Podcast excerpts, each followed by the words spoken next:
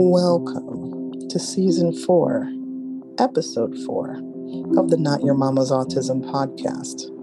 I'm Lola Dada Ali. In this episode, in the spirit of the recent observance of Valentine's Day, I speak to a relationship coach who is focused on a population not typically served by his industry. Have you ever seen the Netflix show Love on the Spectrum? It is a show that chronicles the ups and downs of the dating world of autistic adults.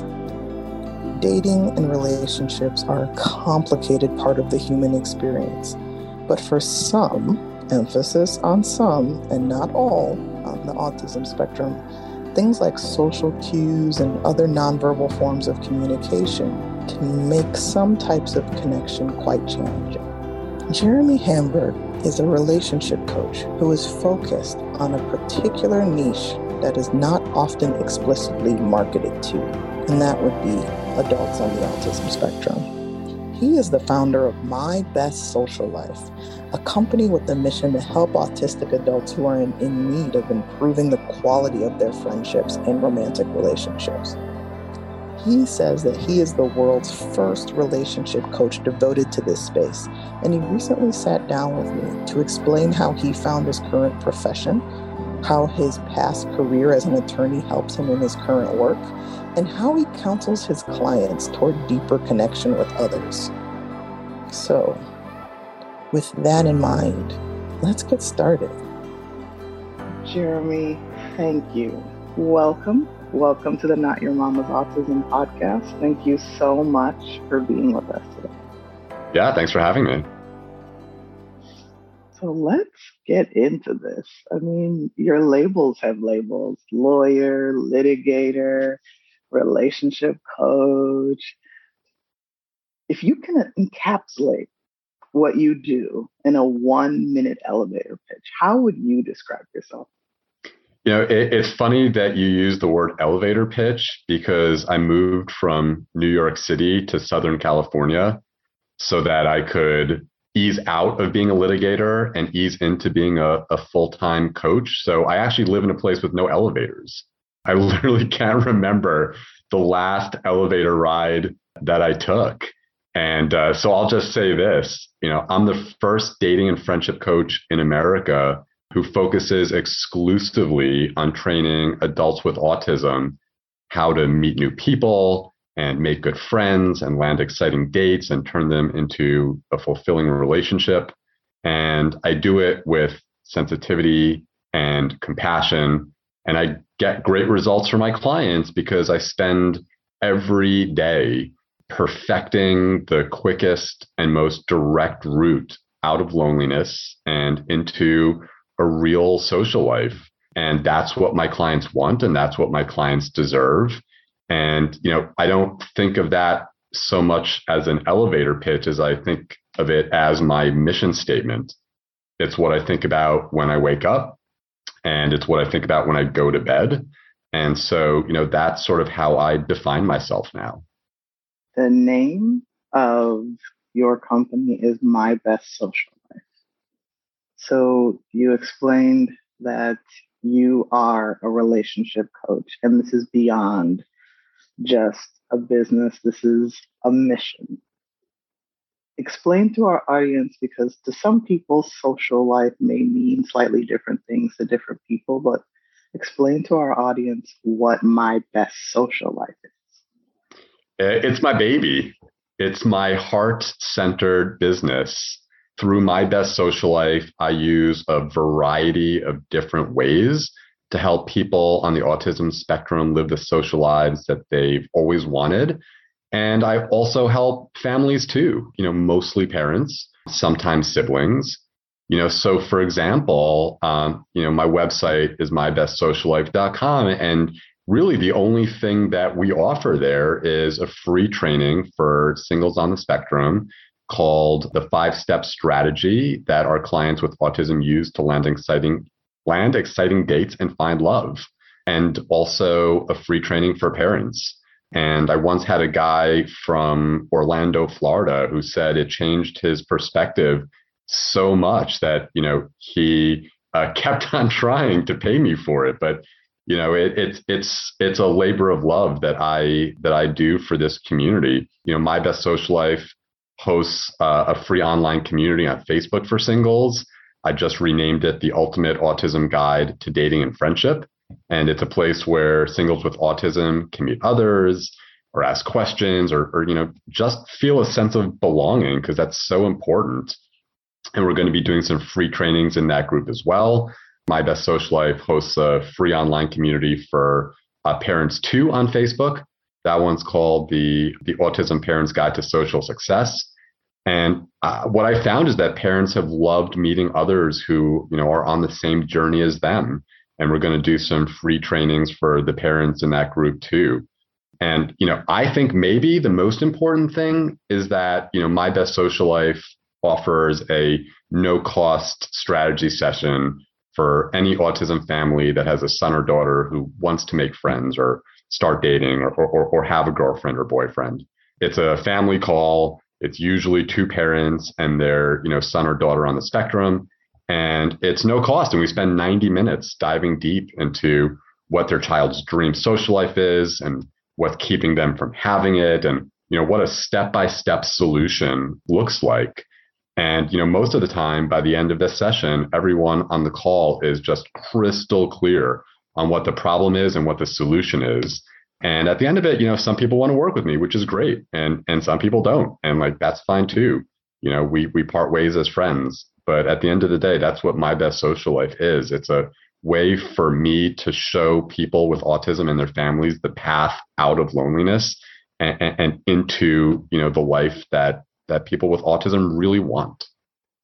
How did all this come to be? Do you have a personal connection to the autism community? You know, everyone asks me that. They they ask me, "Do you have a, a child with autism? Do you have a, a sibling with autism?" And people are kind of shocked to hear that that I don't. I have an autistic cousin, but you know, he isn't the reason I made this my life's work. My best social life came into being because the autism community invited me in. They came to me and they embraced me and my approach. Back in 2010, I was just a, a regular dating coach helping, you know, neurotypicals find love. And I had this, you know, amazing arrangement with the JCC in Manhattan, the Jewish Community Center in Manhattan, where I'd give a workshop on the science of attraction to men on Mondays and to women on Tuesdays. And then on Thursdays, I would rent out the basement of a bar on 86th Street called the Parlor and all the men and women from my workshop would meet one another and we would practice the techniques that I taught them. Um, and well, you know, little did I know it, a lot of people who attended my workshop were autistic. Uh, and I later understood why. Uh, the, the JCC Manhattan had three special needs groups operating under its roof. So, you know, the first, the late Myrna Zinn of a group called Match Connection invited me to give a workshop to her group. And then uh, a wonderful woman named Steffi Falls of a group called Boost invited me to give a workshop to to her group, which were somewhat older um, adults. And then, you know, the one and only force of nature, Allison Kleinman of the Adaptations Program, invited me to give a workshop to her group. And I ended up leading their dating program for over, you know, something like three years.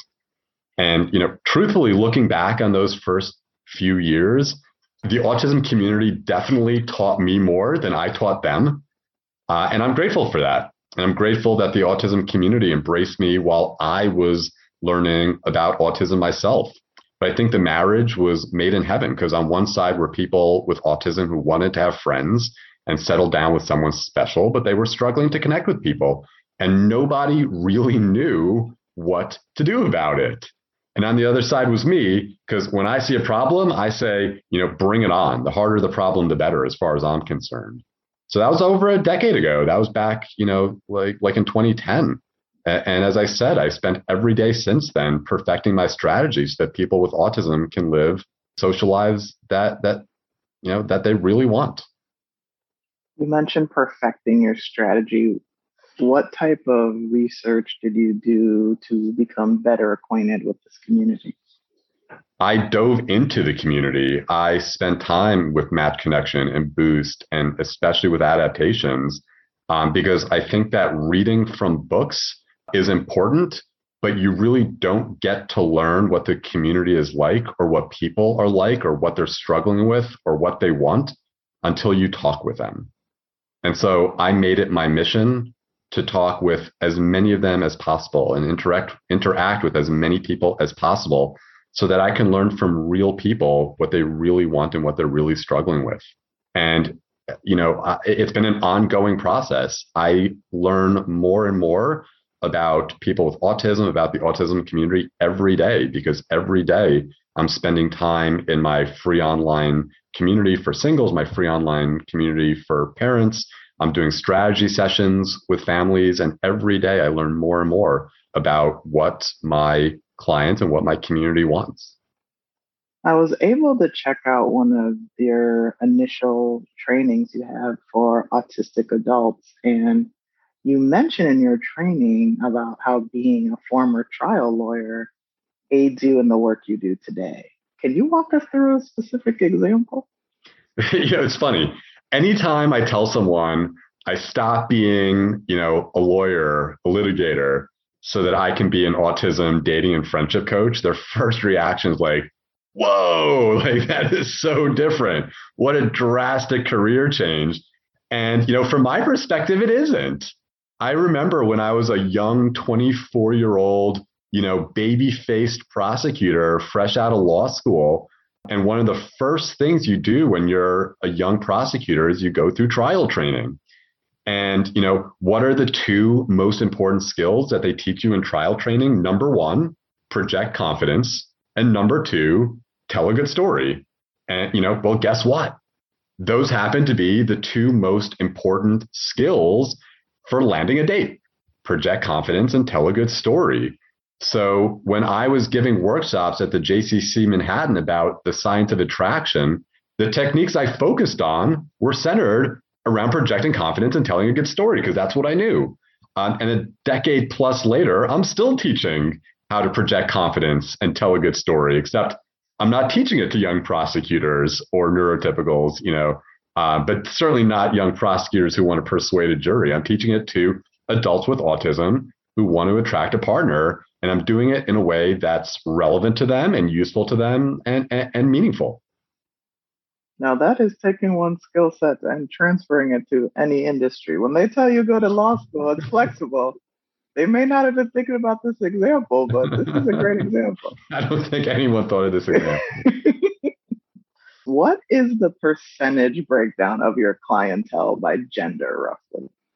Over the years, it, it has been pretty consistent uh, in terms of my clients. I would say around like four men to every woman. And the sexual preferences of my clients are are also on their own spectrum. We have I have straight clients, I have gay clients, bisexuals. So on those levels, I would say that my clientele has really been a mirror of the autism community as a whole what challenges do you face when you're trying to convince a potential client to put themselves out there when it comes to dating? So the thing is, I don't try to convince people that they should try dating.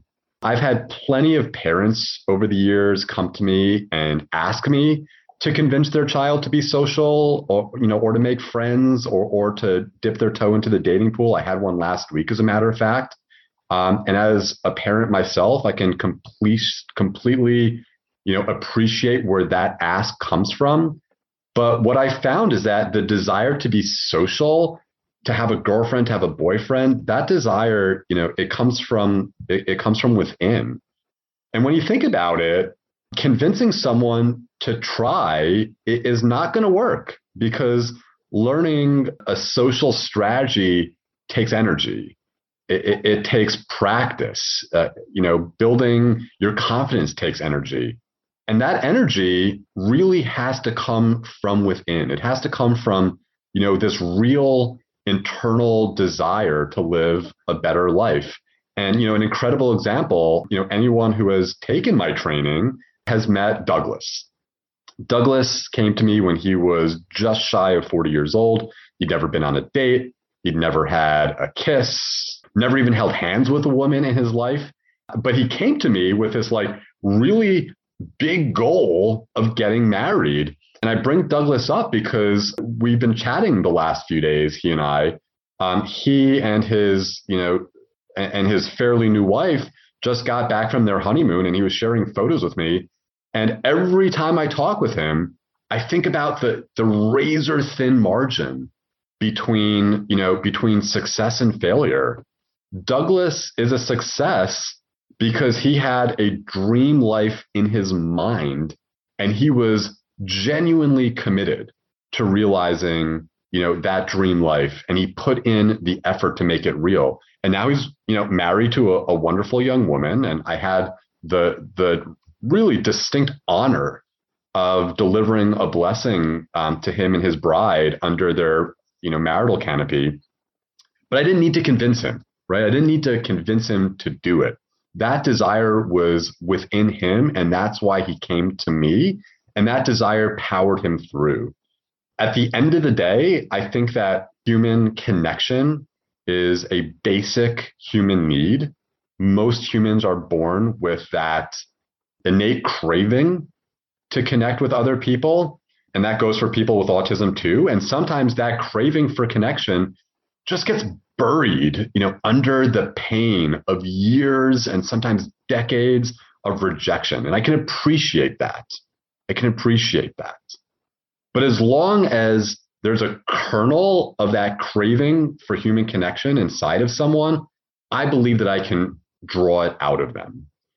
You know, when people see that there's a, a direct route out of loneliness and into a vibrant social life, and they believe that there's a strategy that will work for them too, and they see that that light at the end of the tunnel, it allows them to reconnect to that to that craving for attention and, and connection that I think is just so basic to humanity. You mentioned the importance of visualizing that first step to your clients, whatever social social life related goal they have. So how do you go about helping your clients to visualize in the first place? With Douglas, it seems like he already had the goal in mind.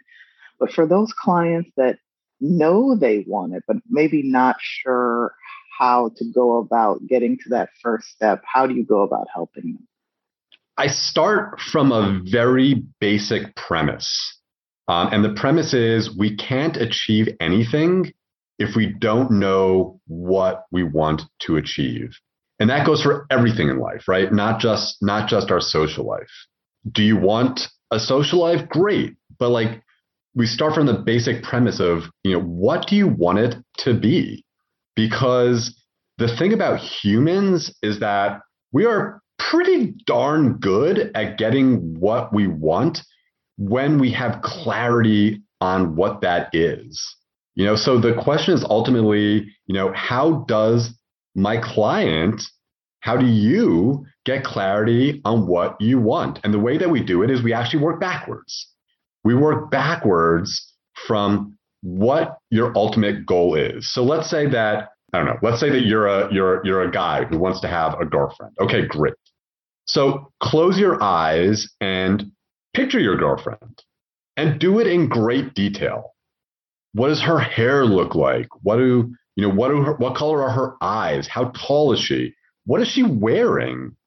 Now that you have like a deep visual of what your girlfriend looks like, then I want you to create call it a, a specific scene in a movie of what your relationship looks like together. So, you know, where are the two of you in that scene? Are you apple picking? I don't know, it's fall. Are you pumpkin picking? Are you having lunch at the local diner? Are you on the couch together?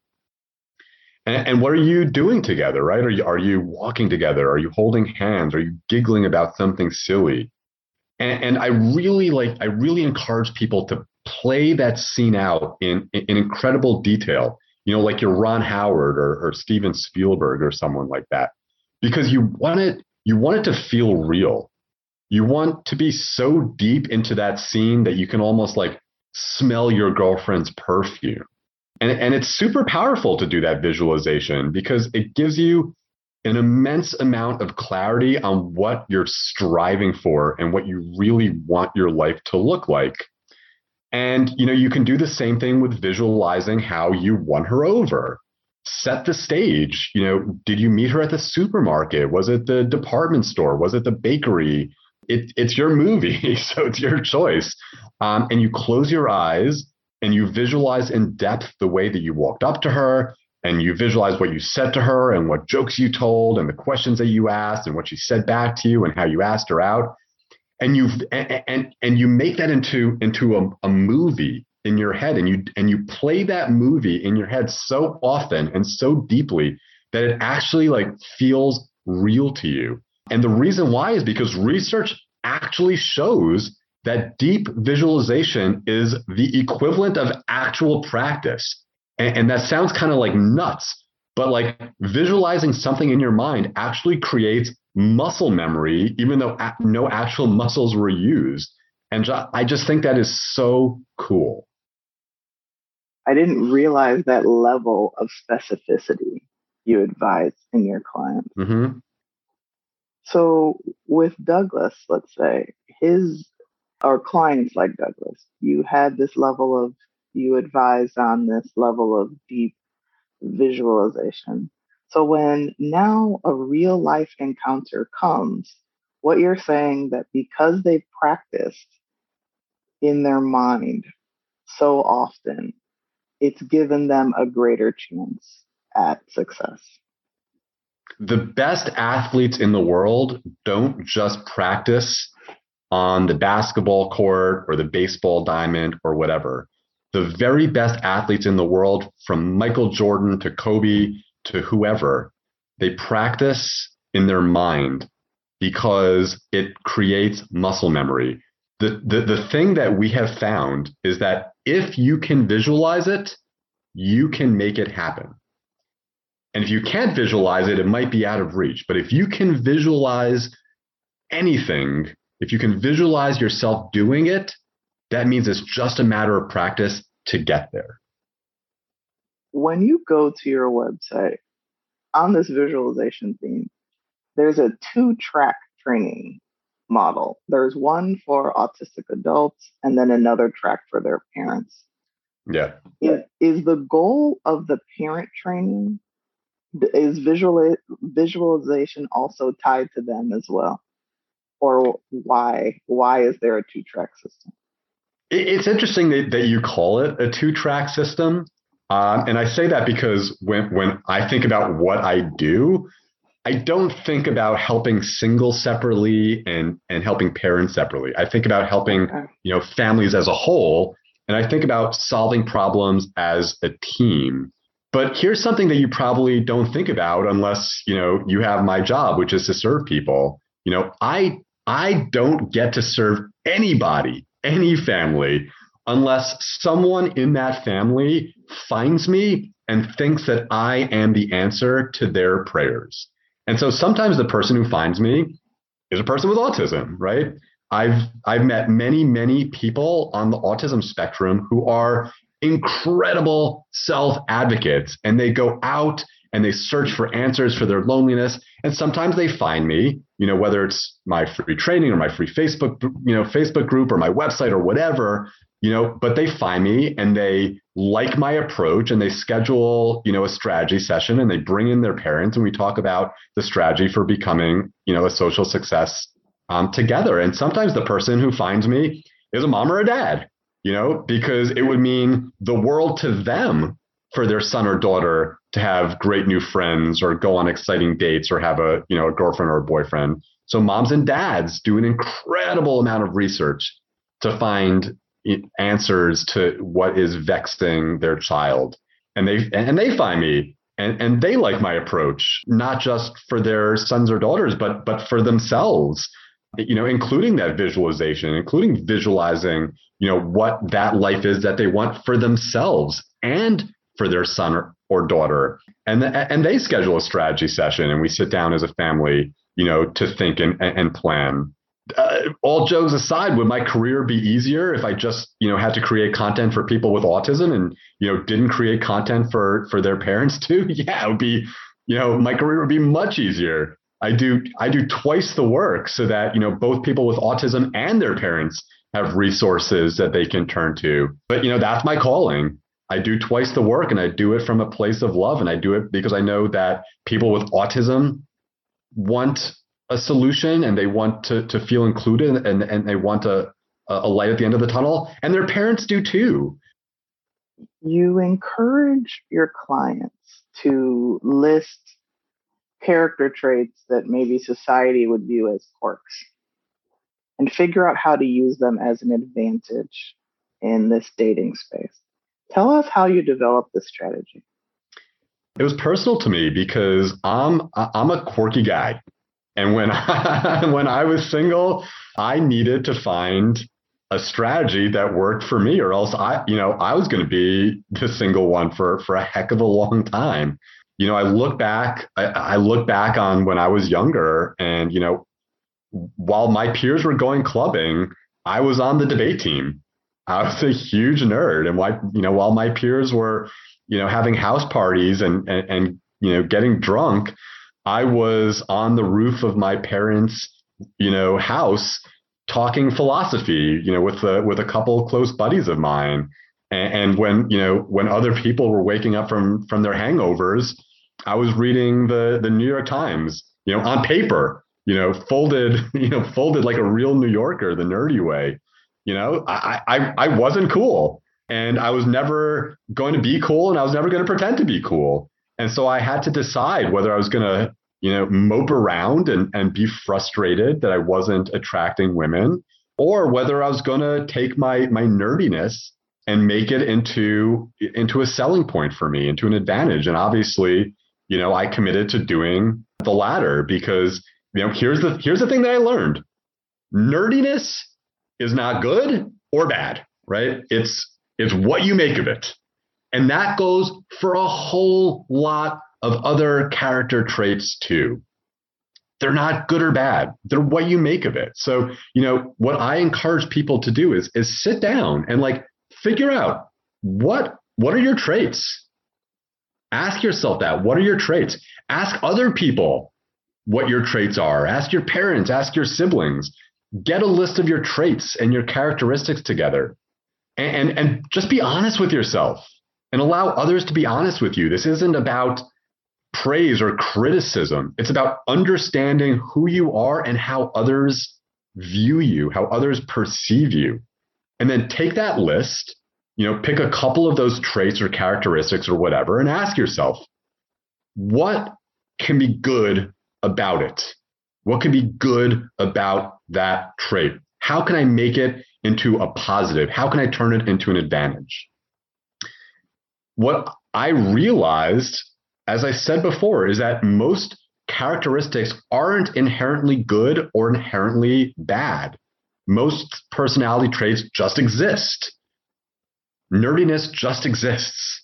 And it's what you do with it that counts. So even so, so let's let you know, let's talk about something that's like really identified with the autism community. Okay. So like the ability to look at a screen for 10 straight hours, right? The computer screen, the telephone screen. I've had parents tell me that their kids will look at a screen for like 18 hours a day, seven days a week. You know what? And I know parents are gonna are gonna are gonna hate me for this, but that ability to look at the screen for 10 hours a day isn't inherently good or bad, believe it or not. Okay. it's pretty bad when like that 10 straight hours of screen time you know, is playing video games or like watching YouTube videos. But, you know, did you know, for example, that stores will pay you to watch a screen for 10 hours straight and identify patterns or look out for things that might be theft or fraud? Department stores, chain restaurants, heck, even casinos, it doesn't matter, right? There is value to them in in sitting behind a screen for 10 hours and looking out for things that are damaging their business. I I personally can't watch a screen for 10 hours, but if you can, we can turn that into an advantage. We can turn that into a job. And almost any trait or tendency or t- characteristic can also be turned into an advantage, kind of like that. It's not just parents that would come after you. Some pediatricians would as well. But I do get your point. I do get your point. I do get your point. Along those lines, actually, a characteristic assigned to some within the autism community is that of scripting. And you advise autistic adults who script to turn scripting again into an advantage by scripting in such a way that they could ask and say something ahead of time, try and figure out scenarios ahead of time, what they can say so that they could spark a great conversation when that time presents itself. So, have you ever had a client surprised by you advising them in this way? They're they're grateful for it. Full stop. Full stop. You know, grateful. I, have had strategy sessions with about a hundred families in the last, let's call it year or so. And, and when we do a family session, uh, you know, or, or strategy session, as I said before, like we dive really deep into exactly what's not working so that we can get complete clarity on what the solution would be. So, you know, a hundred single people with autism on the phone with me in the last year or so and you know, take a guess how many of them were, you know, struck by, you know, this fear or this anxiety of not knowing what to say or, or this fear or anxiety about say, saying something wrong. Like out of 100, how many do you think, Lola? 120. yeah, 120, exactly. Every single person with autism that I speak with has no plan for what to say to start a conversation, what to ask to keep the conversation going, you know, or how to turn a conversation into a friendship or something more. And it, and then they can't visualize what it looks like to actually have a wonderful conversation and win someone over. And that leads to another massive, massive problem that I see on 120 out of 100 calls, which is that people lack confidence in themselves and in their ability. And you know what? They're linked. They're linked. As I have my own coach, I believe in coaching. I have my own team of coaches that coach me. And what they tell me is when you don't have a plan to succeed, you are planning to fail. When you don't have a plan for victory, you're planning to lose. What people want is a plan. They want to know what to say. They want to know what to ask. And they want to know that what they're doing is right. Okay. And a big problem that people, you know, come up against is that there's actually like too much information out there. There's too much. You can watch like a, a bajillion YouTube videos on dating and you'll get a bajillion different opinions about what to say and what to ask and, and you can read you know 10 different books about about dating and again have 10 different opinions about you know what to say and what to ask and the question like people come to me with is like which one's right and, and which one is going to make me look silly and not knowing not knowing that is, is, is a huge problem because it paralyzes you. If, if you don't know what what what's good, what's good advice and what's bad advice, and you don't know how to take the good advice and stick it into a plan that you can use, you're paralyzed. It's why people stay stuck. So I make it easy for people. I work with them on exactly what to say and exactly what to ask and, and, and exactly how to build that human connection. And it's not a surprise to them. It, it's what they know that they need and it's what they want to do. Because at the end of the day, they want to be able to close their eyes and visualize what it's like to win someone over and then go out there and do it. In your training, you allude to online dating sites perhaps not being the best venues for autistic adults. Is that safe to say? Why do you think that? Lola, there's literally not enough time in my day or in your podcast to count all the different ways why online dating sucks. for people with autism. Sucks, by the way, is the is the is the technical term for it. I can tell. I can tell. I can. I actually, I lit- but I mean that literally. I actually, I actually had to break it down into a three part video series in my online uh, uh, parents uh, community on Facebook about why online dating just generally does not work for people with autism. And, and, and here's what it comes down to online dating is a huge tease, right? You go back, I don't know, 10 years, 15 years, I, I don't even know at this point, to when online dating started. And it and it held this like beautiful prospect of giving a single adult with autism access to, to millions of other single people without having to go to a bar, without having to go to a club, without having to physically walk up to someone, without having to worry about eye contact and body language and all that stuff. It really created this, this like hope in the autism community of circumventing all the social challenges that make dating so hard for people on the spectrum. And what, what they found is it didn't. And not only that, you know, online dating is actually harder for people with autism. And there are a couple reasons for that. There is a thick, thick layer of unwritten rules that go along with succeeding at online dating at online dating. And if you manage to figure out those unwritten rules and you do land a date, you know, good for you. But guess what? You still need to have that in person date. You still need those in person social skills to make the date go well and turn it into a second date. And so, in reality, online dating actually doubled the number of unwritten rules and doubled the number of social skills that people with autism needed to find a girlfriend or a boyfriend. And, and think about this for a second. When you are on a site with 100,000 people, with a million people, whatever, you need to make a good a good impression, right? You need to stand out. And that requires a lot of things to go right. You need to pick the right cover photo, you need to pick the right secondary photos, you need to write an attractive profile, you need to message people who are actually going to write you back and you need to message them in a way that works. Right? And that's before you even get a single response. And that's before you turn that, that response into a real world meeting. And that's before you turn that real world meeting into a relationship. So what you want to know how to how to land a date and how to have a girlfriend? It's simple. Know who you want to meet, go to the places where the right people gather, know what to say to them to create a connection, and then nurture that connection into a relationship.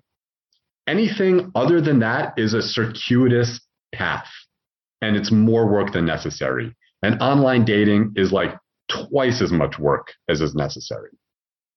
Based on your length of time in the field, what are some of the biggest misconceptions people have that you've personally observed of autistic adults in the area of dating?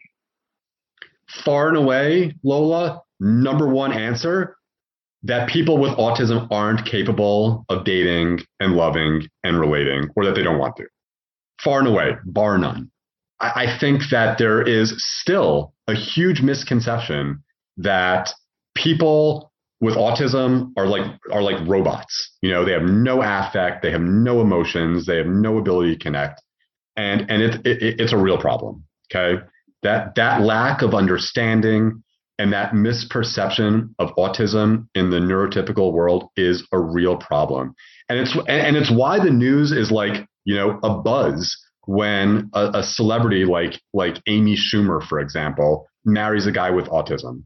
People read that and like, you know, their mind ex- like it, it explodes. Like, whoa, how is she making that work? You know, and the fact of the matter is, we cannot rely on other people. We cannot rely on, on the neurotypical world to educate themselves about autism. Okay. It would be nice if they did, but we can't rely on that. So the answer to the problem lies inside the person with autism.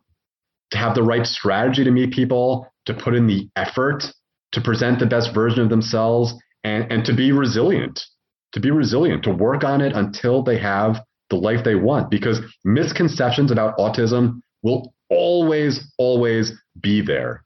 And the plan cannot be to wait for those misconceptions to evaporate. In an ideal world, the neurotypicals would spend more time educating themselves, though. It's a huge yeah. burden to put on any marginalized group for them to be the only teachers of how things ideally should be. But for that is is one day at a time, really and truly. But let, but you know, here's the thing, Lola. Like I, I consider myself a very open-minded person.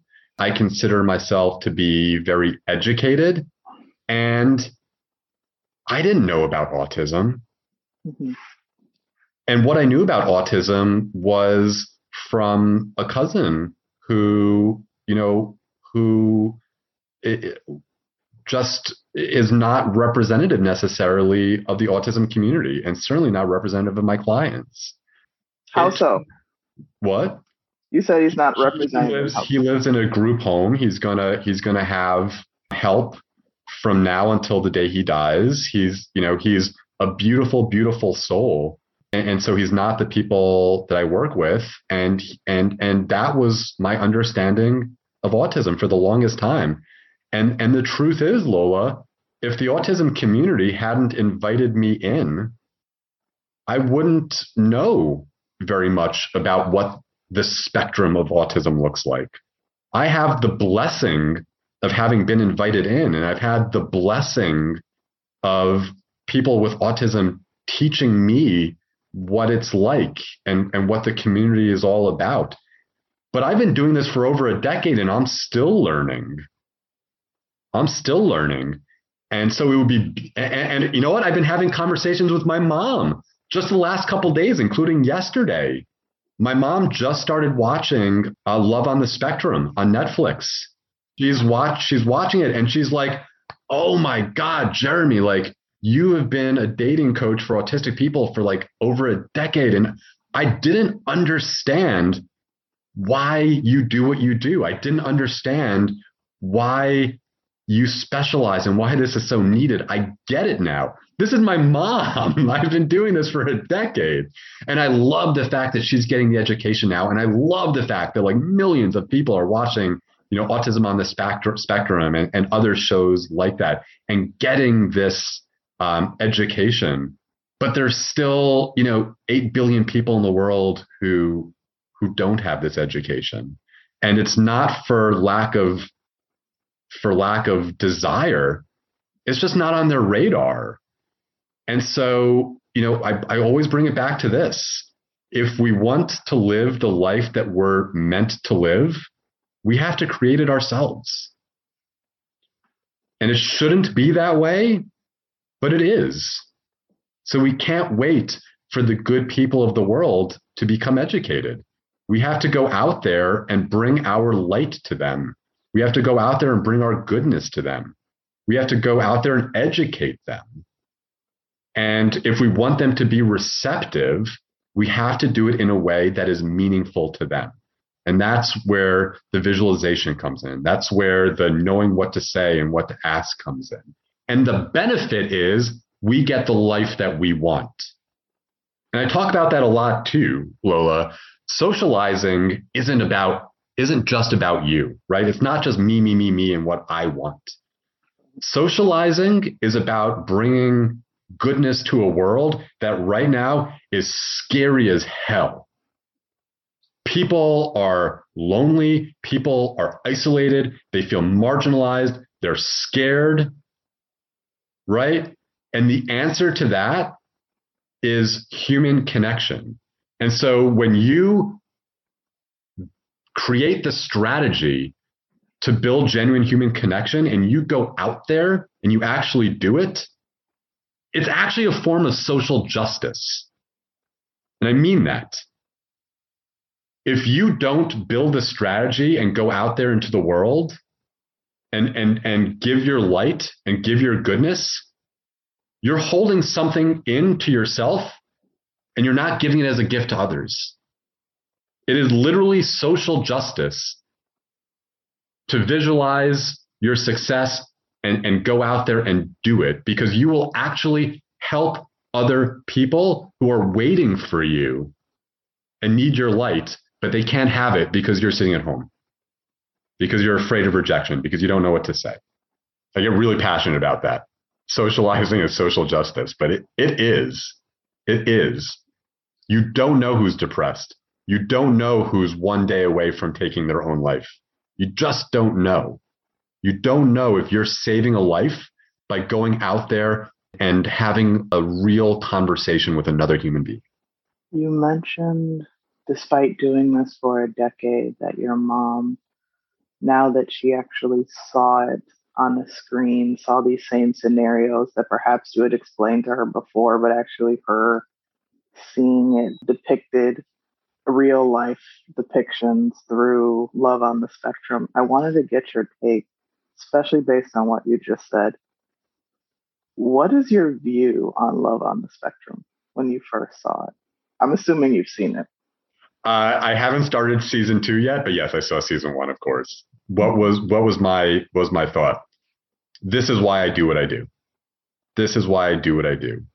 I was glad that millions of people get to see the desire that people with autism have to make connections, to meet new people, to make friends, to have love.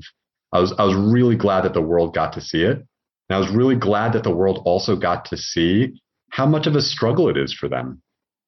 You know, it's just as a neurotypical, you know, I've been on great dates, I've been on terrible dates. I think you know most people in the neurotypical world have been on terrible dates in their life.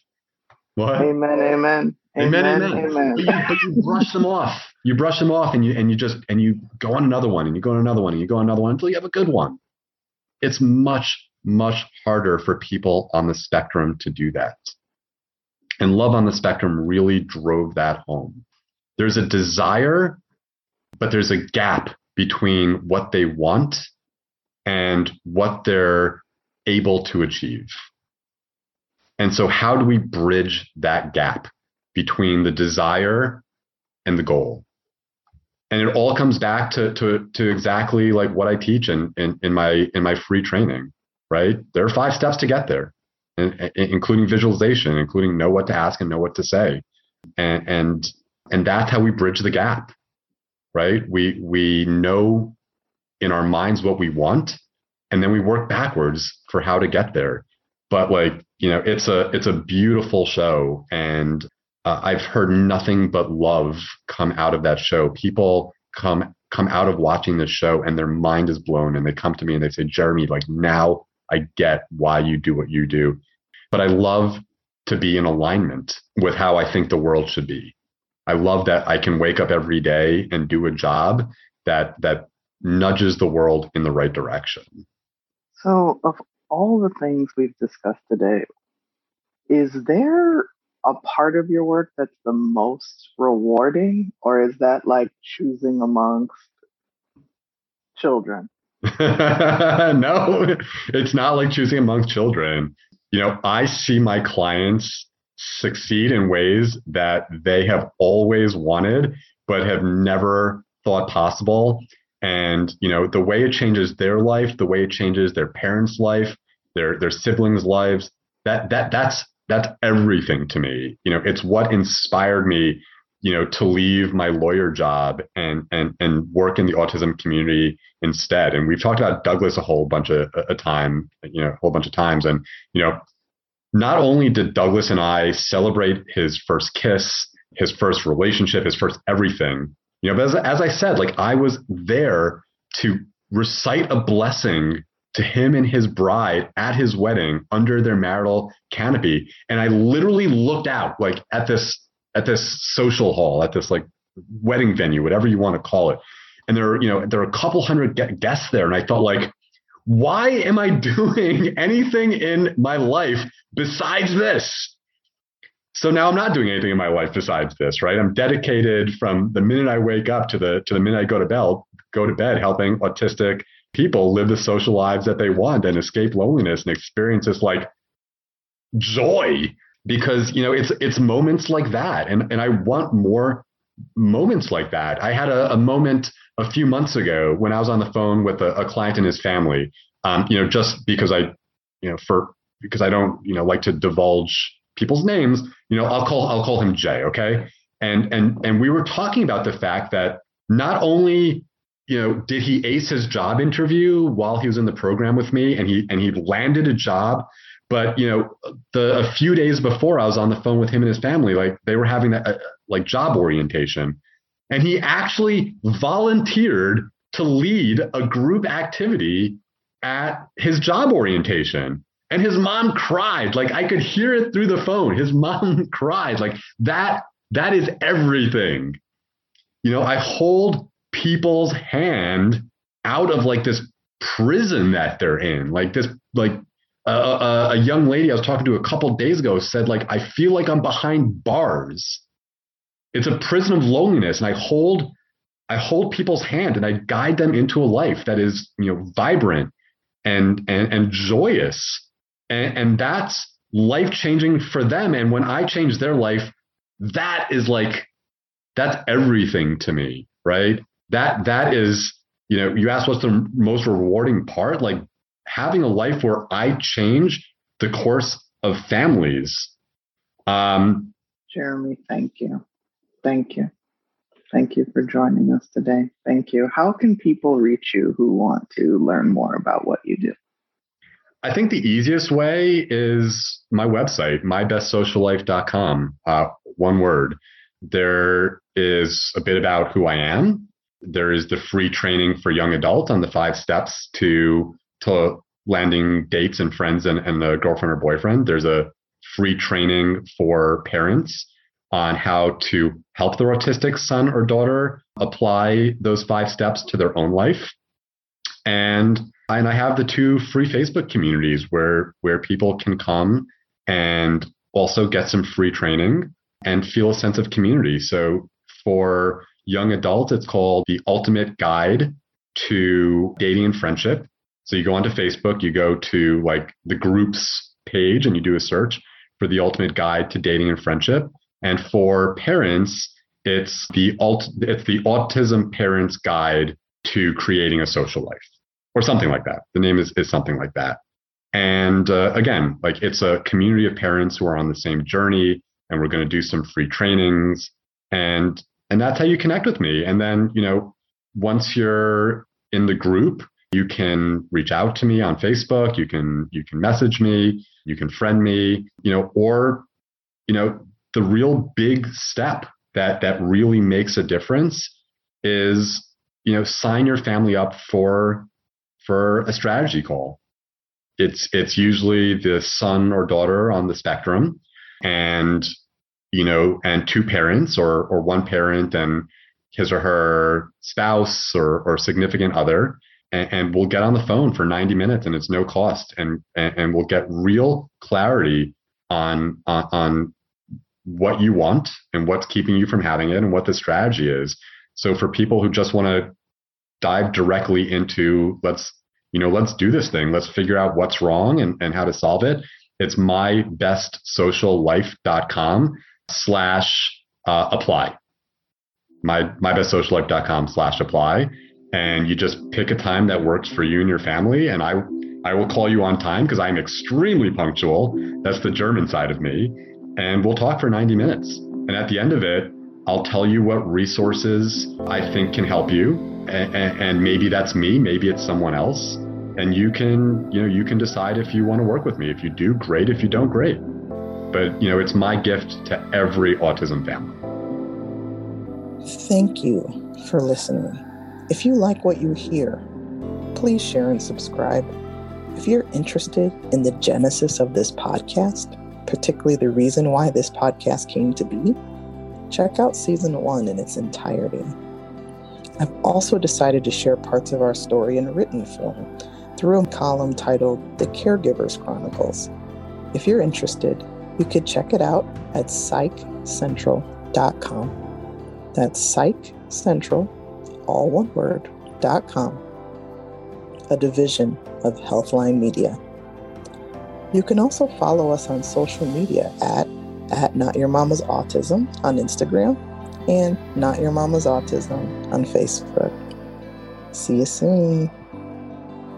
Not Your Mama's Autism podcast is hosted and written by my mom, Lola Dada Ali, and it's also co written and produced by me, Fella Ali.